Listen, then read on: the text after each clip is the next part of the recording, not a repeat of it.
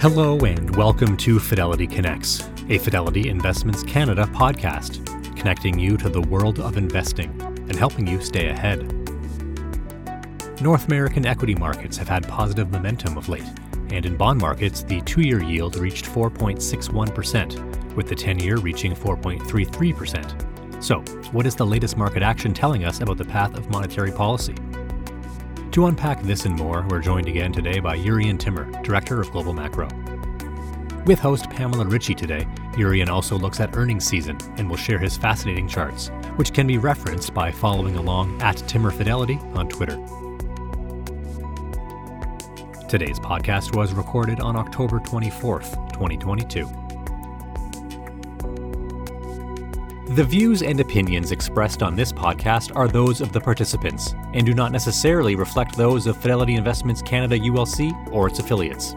This podcast is for informational purposes only and should not be construed as investment, tax, or legal advice.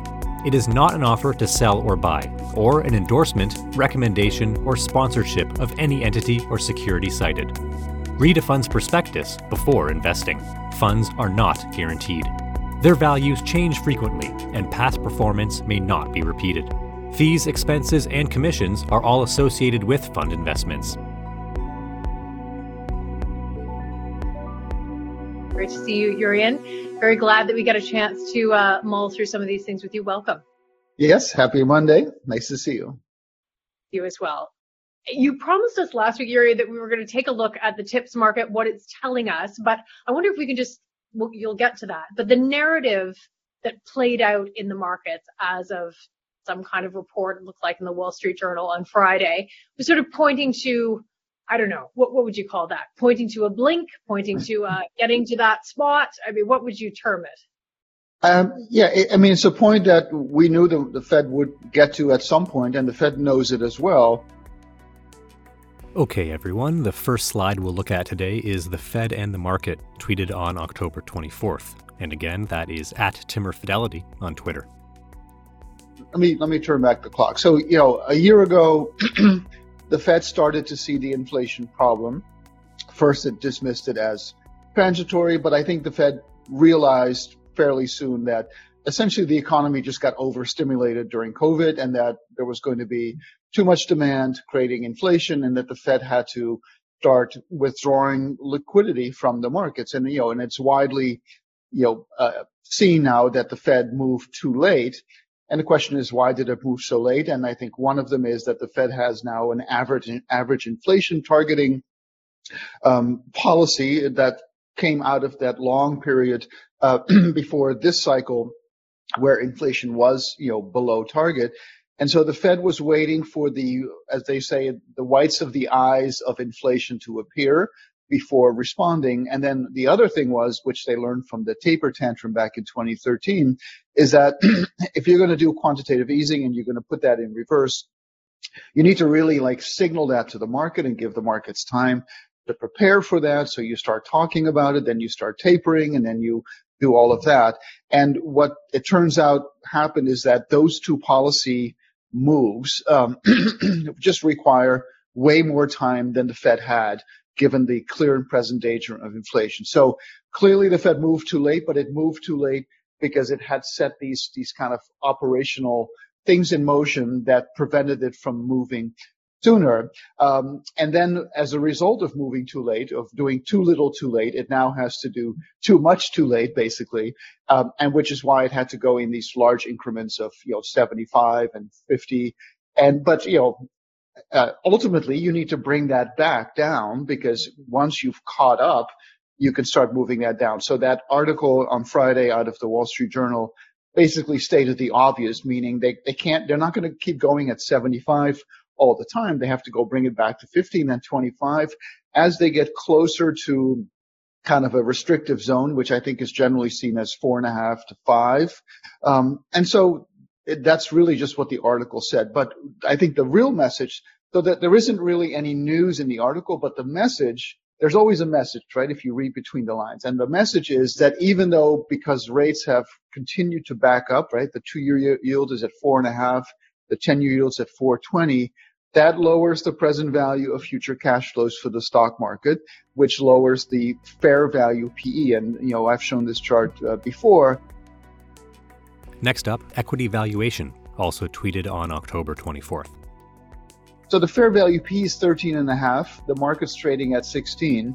So there is still that gap. So you still do not have any fundamental validation for the markets to rally. But what the message from that article is on Friday to me is that we're getting close enough to the end of this cycle, or at least of knowing where the end is going to be, that the message from this chart is becoming more nuanced, right? So at this particular snapshot in time, the market's worth 13 and a half, which is still below where we are today.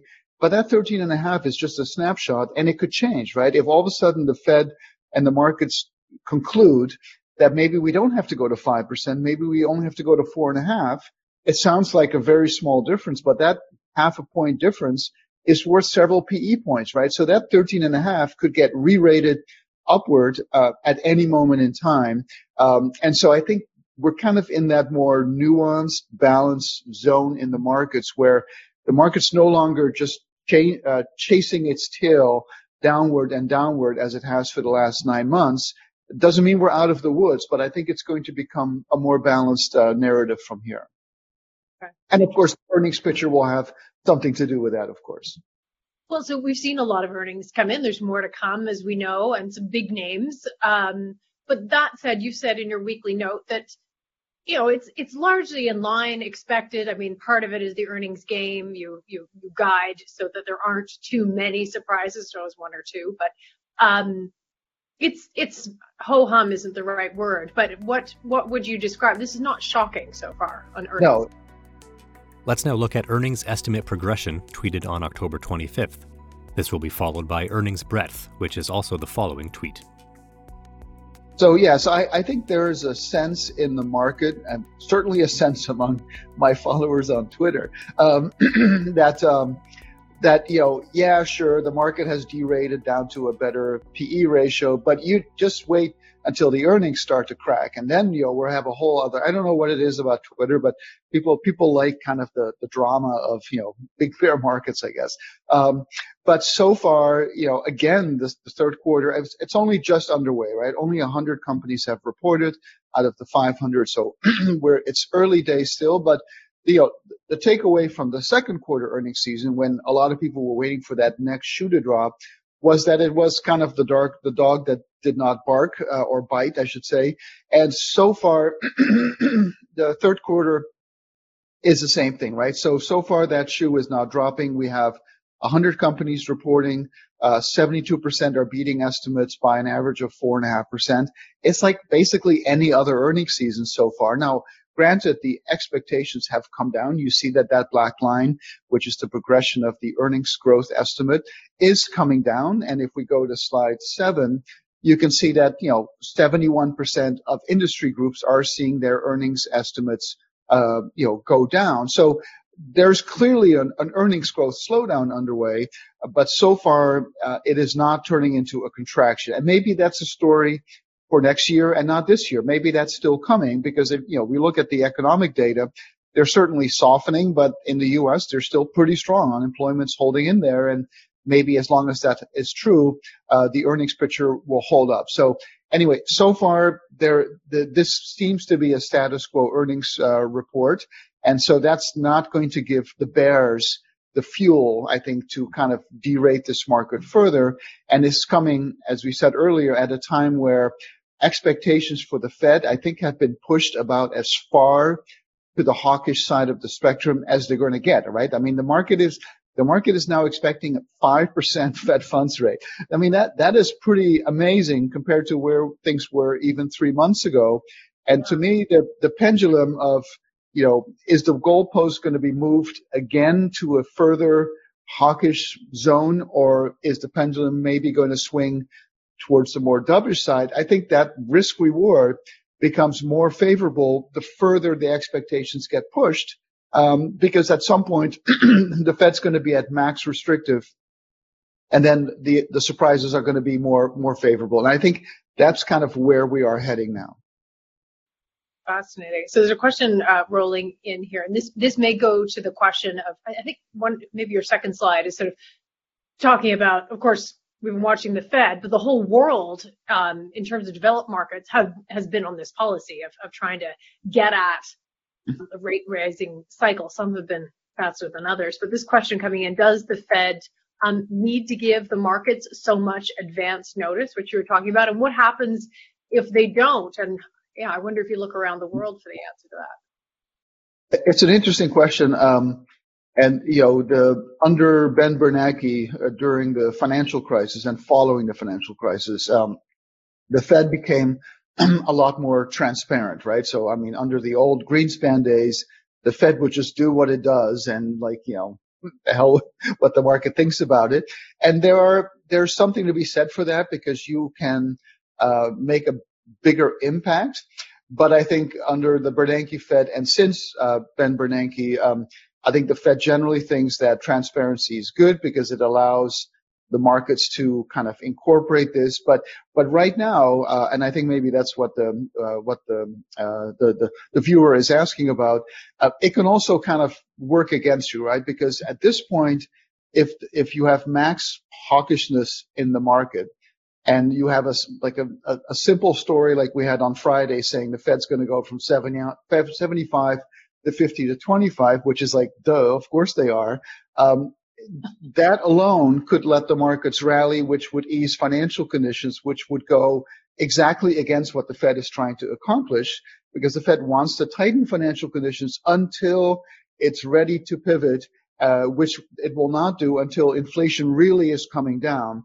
And so the transparency now, I, you can see how it's not it's not so clear anymore that it's always a good thing. And also the Fed, by waiting so long, because it wanted to signal the taper and then start the taper and then start the shrinking of the balance sheet, that cost a lot of valuable time that the Fed did not have. And that was also done in the spirit of transparency. It wanted to give the markets time to prepare. So it, it's a, it's a very good point, and I think you know the Fed is probably having this very same conversation right now. So um, let, us go to the bond market. Question coming in. Can you can you comment on the bond markets? Let, us go ultimately to kind of what the bulk of your report this week goes to, which is which is looking at the TIPS markets for what they're signaling, the break-even story. Nominal rates and inflation is next, tweeted on October 24th. So part of the more nuanced story about the stock market, you know, maybe not having to go all the way to a 13 PE um, comes from, again, what is priced in to the bond market and for the Fed.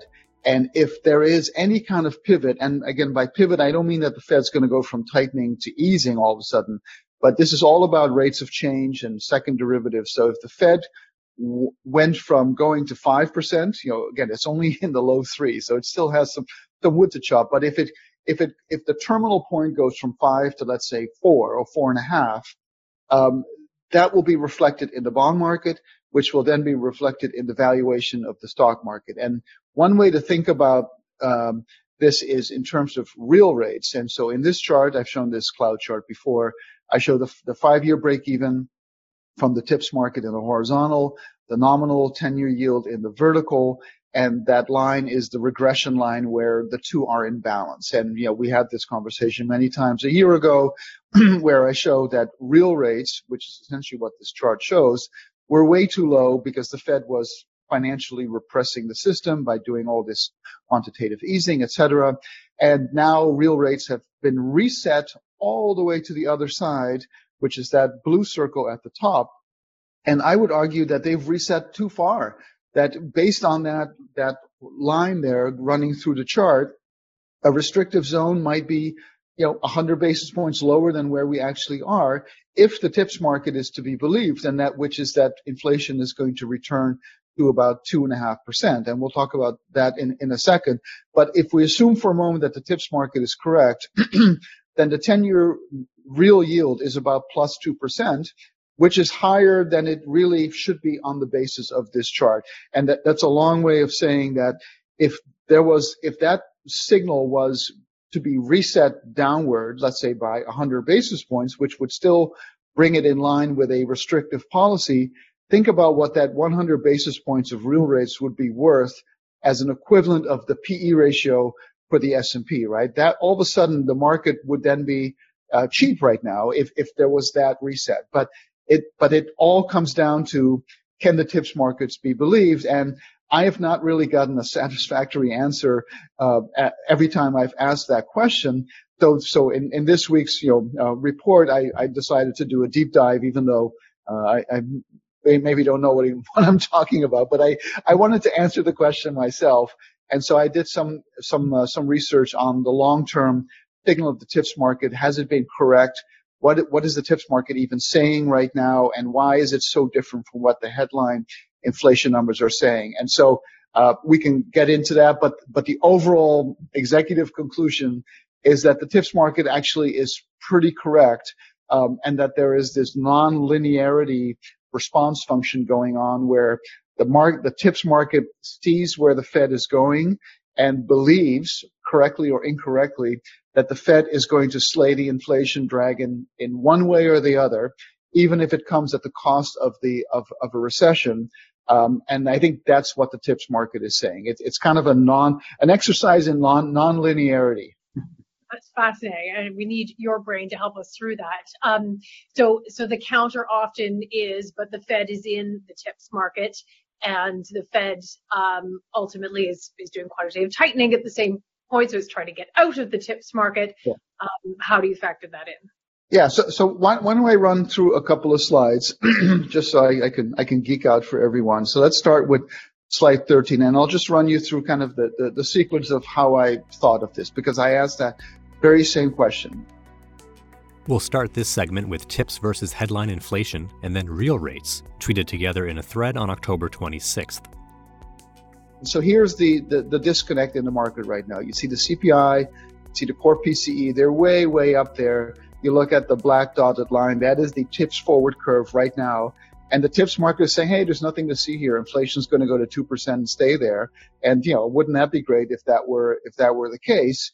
And, and, but it's not just an, an academic exercise. If we go to the next slide, you can see that this has major implications as to how high or low real rates are because ultimately real rates is the policy tool, right? It's, it's, you know, an easy Fed policy is a negative real rate.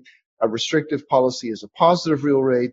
And on the basis of the tips curve, the real rate is very positive, plus two. You see that in the gray line at the top on the basis of the headline inflation numbers, which of course are backward looking real rates are still extremely accommodative. And so this this is a major thing. Like this is not just a little uh, quirky academic exercise. This has real implications for where we are in the cycle and how far it has to go.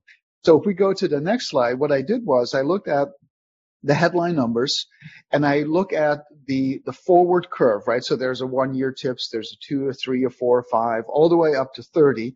So you have a whole term structure for the tips market, and the tips market's only been around for a couple of decades, and that first decade, you know, was not not a, a very big market. But you can look at these forward curves going back in time. What I've done here is I put them in at six month intervals, just to show you what the, that that progression has been historically of what the tips market expects inflation to be down the road. And what's interesting is um, you've got the purple is the CPI, the orange is the PCE, and the gray horizontal line is just a, a regression line of all of those tips curves. And what I find fascinating is that all three of those regression lines are flat as a pancake. They're horizontal, which means that historically that trend has been very, very stable. And the average for the tips market is about 2% inflation. For the core PC, it's one and three quarters. And for the CPI, it's 2.4. The CPI tends to be higher than the PCE. Uh, but what's interesting is that those tips curves start in all kinds of different places based on where inflation is at that time, but they always kind of progress towards uh, like a like a cone shape, right? They always end up at around two, and generally speaking, they've been correct because that's basically where those inflation series have been. And and so I think that's really interesting. And so if I can kind of take it one step further, now let's take a look at Tips and the Fed, tweeted on October 28th. What we've seen, of course, recently is a is a big divergence between um, the the estimated terminal rate for the Fed and the five-year TIPS break even. So the, the, the purple line is the terminal rate. That's what the market expects the Fed where the Fed to go at the peak of the cycle. So that's now five percent. And until about April, that purple line was positively correlated with the TIPS break even. In other words, the Fed was was responding to an inflation problem that the TIPS market was accurately reflecting at that time. That's why they were going in the same direction. But since April, when the Fed really started pushing the envelope towards a much more restrictive zone, the TIPS market has kind of gone in the other direction. And to me, this is the nonlinearity that I mentioned earlier, that the TIPS market is now saying, okay, the Fed's really going to do this. It, the Fed's going to not have that, you know, like a few months ago, we were, we were wondering whether the Fed was going to choose to accept higher inflation in order to save the economy. The Fed has made it very clear that that's not going to happen. The Fed is going to tame inflation no matter what. Um, and the TIPS market is reflecting that, that strategy by saying, okay, the Fed is going to win this battle uh, come hell or high water. And that's what the TIPS market is now, I think, responding to. And so, you know, your question about the, the signal, you know, the TIPS market is illiquid. I hear that. Uh, the TIPS market is, you know, is, is dominated by the Fed. Like if you look at the Bloomberg TIPS index, uh, the Fed's holdings amount to about a third of that index. So it's a very outsized player. but on the other hand, other investors don't own the TIPS market. For instance, pension funds don't really own the TIPS market. So the market structure is very fragmented. Uh, but all you have to do in order to answer the question, is the TIPS market distorted by these various market structure issues is to look at this chart here. And that chart would be five year inflation swap versus five year TIPS break even, also tweeted on October 28th. I like scatter plots, as you know. Um, and, you know, th- there is another inflation market out there. It's called the inflation swap market, right? I, I as a Fidelity, I can I can do a swap with whatever Goldman Sachs, and and they pay me the inflation rate five years from now, and I give them the cash. You know, so there's a whole swap market for this, which does not have any of these market structure issues. There there is a a counterparty risk in a swap market, which is why this orange line, which is a regression between the swap market and the TIPS market, is below that black line, which would be a slope of one. But you can see that that the, the, the slope is the same direction and the current signal which is in that orange circle there is right on that line. So to me um, the the signal in the tips market cannot be explained by inefficiencies or price distortion in that market uh, which means that and we can go to the last slide Next, we have another TIPS versus headline inflation chart, but the one tweeted on October 28th we can go to the last slide and then I'll stop talking about this. um, yeah, but but so to me the answer is the tips market expects the Fed to win the inflation battle. Um, and the tips market doesn't care whether it wins that battle by triggering a recession or not. I mean, that's that's not something the tips market tries to solve for. It's just solving for what is the inflation rate going to be, and so it may come at the cost of a recession, which obviously would have a lot of implications for the nominal bond market as well as the stock market. But again, you look at the, the rate of change of, um, of the CPI, the core PCE, and you look at the break even, the average break even for the five year TIPS. Again, those are regression lines, those horizontal lines, and they're all horizontal, which means historically there's a very stable relationship. And you can see that gray line is already coming back down to the long-term average, which is the tips market saying, you know, the Fed is going to win this battle. If it turns out that we are on the cusp of a structural inflation problem, then maybe the tips market is just thinking too linearly about this. Uh, but to me, what this says is that that purple and orange line are going to come down. Uh, we don't know what the cost will be of bringing it down, but they will come down. And to me, that is what the tips market is saying, which means that the signal in terms of real rates can be believed. And to me, that's the, the, the biggest takeaway. That can be believed. Here's um, a great question using some of your verbiage as well. If money supply growth is down, is the Fed chasing a dragon that money supply is already going to slay? Well, and that exactly is to, to the point. I was making because when you look at if, if you say, okay, I believe the tips market, and again, this is where it gets the math gets a little circular, right? Because on the surface, if the tips market's to be believed, then real rates are very high now. They've gone from very negative to very positive. And then you start to wonder, like, okay, well, the Fed is then committing a policy error because if the inflation problem is going to go away as the tips market suggests, then the Fed is going to have a policy overshoot because it doesn't, you know, at that point it's going to drive the economy into a recession. The money supply numbers that the that the viewer asks about are pointing in that same direction. But again, is that's a linear like this is a nonlinear thing, right? If the tips market believes inflation is going to come down because the Fed's going to overshoot the policy, uh, then if the Fed then starts to pivot and undershoot it, maybe the inflation break evens then go up. Like it, it's, you know, you have to really wrap your head around the cause and effect of this. Um, and so, so it's interesting that on Friday we had that article that, you know, allowed or allowed that caused the stock market to go up, uh, the bond yields to come down slightly from their highs because it, it created a dovish spin on uh, on where the Fed is going to go and how far it's going to go. Um, and the tips break evens actually widen. So, so it's, I think that that's kind of the way to think about it, that the further the Fed pushes in one direction, the further towards the long-term average the tips market goes in the other direction. But if that were to change, then the other side would change correspondingly, you know? I, I hope that all makes sense, but yeah, no, that's, no, that's, that's really, I mean, it, it goes down to which you you know, answer that way is, is, whether to sort of believe the signal in the tips market, which is yeah. which is what you're answering. A couple of questions. I think we can get a couple of these in. So um, on earnings, a lot of the gains in earnings uh, says this investor are from oil and energy. Uh, others falling. You mentioned that overall we are seeing growth slowing. Uh, but what do you think of this? The fact of which areas of the market in terms of earnings we're seeing some of the gains? Yes.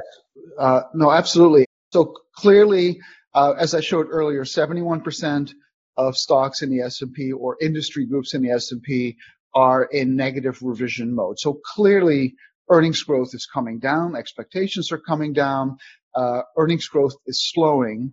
But a slowdown is not the same as a contraction, right? A contraction is when you're in a recession. Finally, here we have peaks in EPS growth tweeted on October 25th. And so this this chart measures the peak in the earnings growth cycle, which is the, the gray bars was the peak in the cycle, which happened late last year. Uh, and I overlay all of the other cycles, um, including recessions and soft landings, but all other peaks in the earnings growth rate historically. And about half of them end up in, in a contraction, uh, which typically happens during a recession and a, and a more significant bear market. And other times, you know, the earnings growth rate slows down, but it stays positive. And so right now, through the end of this year, earnings growth is expected to go pretty much to, to zero. And then the market, you know, the, the estimate, the consensus estimates expect them to go back up. And I don't think anyone really knows what earnings growth is going to be in 2023. But, you know, to the viewer's uh, point, when you dissect the earnings growth uh, revisions, um, the, the estimate revisions by sector, basically energy is the one of the few energy utilities, consumer staples, and, and maybe one or two others are the ones seeing positive growth and everything else uh, is seeing negative growth, including consumer discretionary materials, uh, et cetera. So it's it's it's certainly the breadth of earnings revisions is is very weak, um, but it has been weak in the past, and it doesn't hasn't always led to um, to a recession. So the jury is out whether this will be a soft or a hard landing. I wonder if we can just have a couple of comments, only sort of a minute to go, but just on international markets, specifically this investor saying Asia, EM, um, we're going to be speaking about Chinese markets mm-hmm. going forward, but certainly your thoughts from this weekend, if, if you can squeeze them in. Yeah, I mean, the, the news out of China obviously is, is, is a little bit disturbing to see that uh, that that view in, in the chamber and, and the former you know uh, prime minister or president uh, getting basically taken out of the room. I mean, it sends you know like those things don't happen by by accident, right? So uh, I, I, I would view that as China sending a, a pretty you know stark message to the rest of the world, including the U.S., that they are not not to be messed with. Um, and you know what does that do for geopolitical tensions. You know, we have the thing with semiconductors in Taiwan already happening. Um, what does that do for investors? Like, you know, does that make China uninvestable? You know, I, that that's maybe a, a, little bit too much of an extreme, but it it it raises a lot of questions about um, about you know even China maybe exporting deflation to the rest of the world if that means that capitalism is not is not going to function the way it did in the past. So it could actually be you know a good thing for the inflation story because it, we may actually be importing Chinese deflation like we used to, you know, 10, 20 years ago, whenever the Chinese economy would slow, it would be very deflationary. So, uh, but it, you know, this is just happening and it's, it's a pretty stark, message to be getting. And so it's, it's, you know, you get the ice cold feeling from what, what we've been seeing the last few days. Yeah, it's quite a visual representation there. Jurrien Timmer, thank you very much for taking us through uh, your incredible takes on different stories within the market's themes. Uh, we're very happy to have you here. We'll see you next week. Thank you. You too. Thank you for listening to the Fidelity Connects podcast. If you haven't done so already, please subscribe to Fidelity Connects on your podcast platform of choice. And if you like what you're hearing, leave a review or a five star rating. Fidelity mutual funds and ETFs are available by working with a financial advisor or through an online brokerage account. Visit fidelity.ca slash how to buy for more information. While visiting fidelity.ca, you can also find information on future live webcasts. And don't forget to follow Fidelity Canada on Twitter and LinkedIn. Thanks again. We hope you join us tomorrow.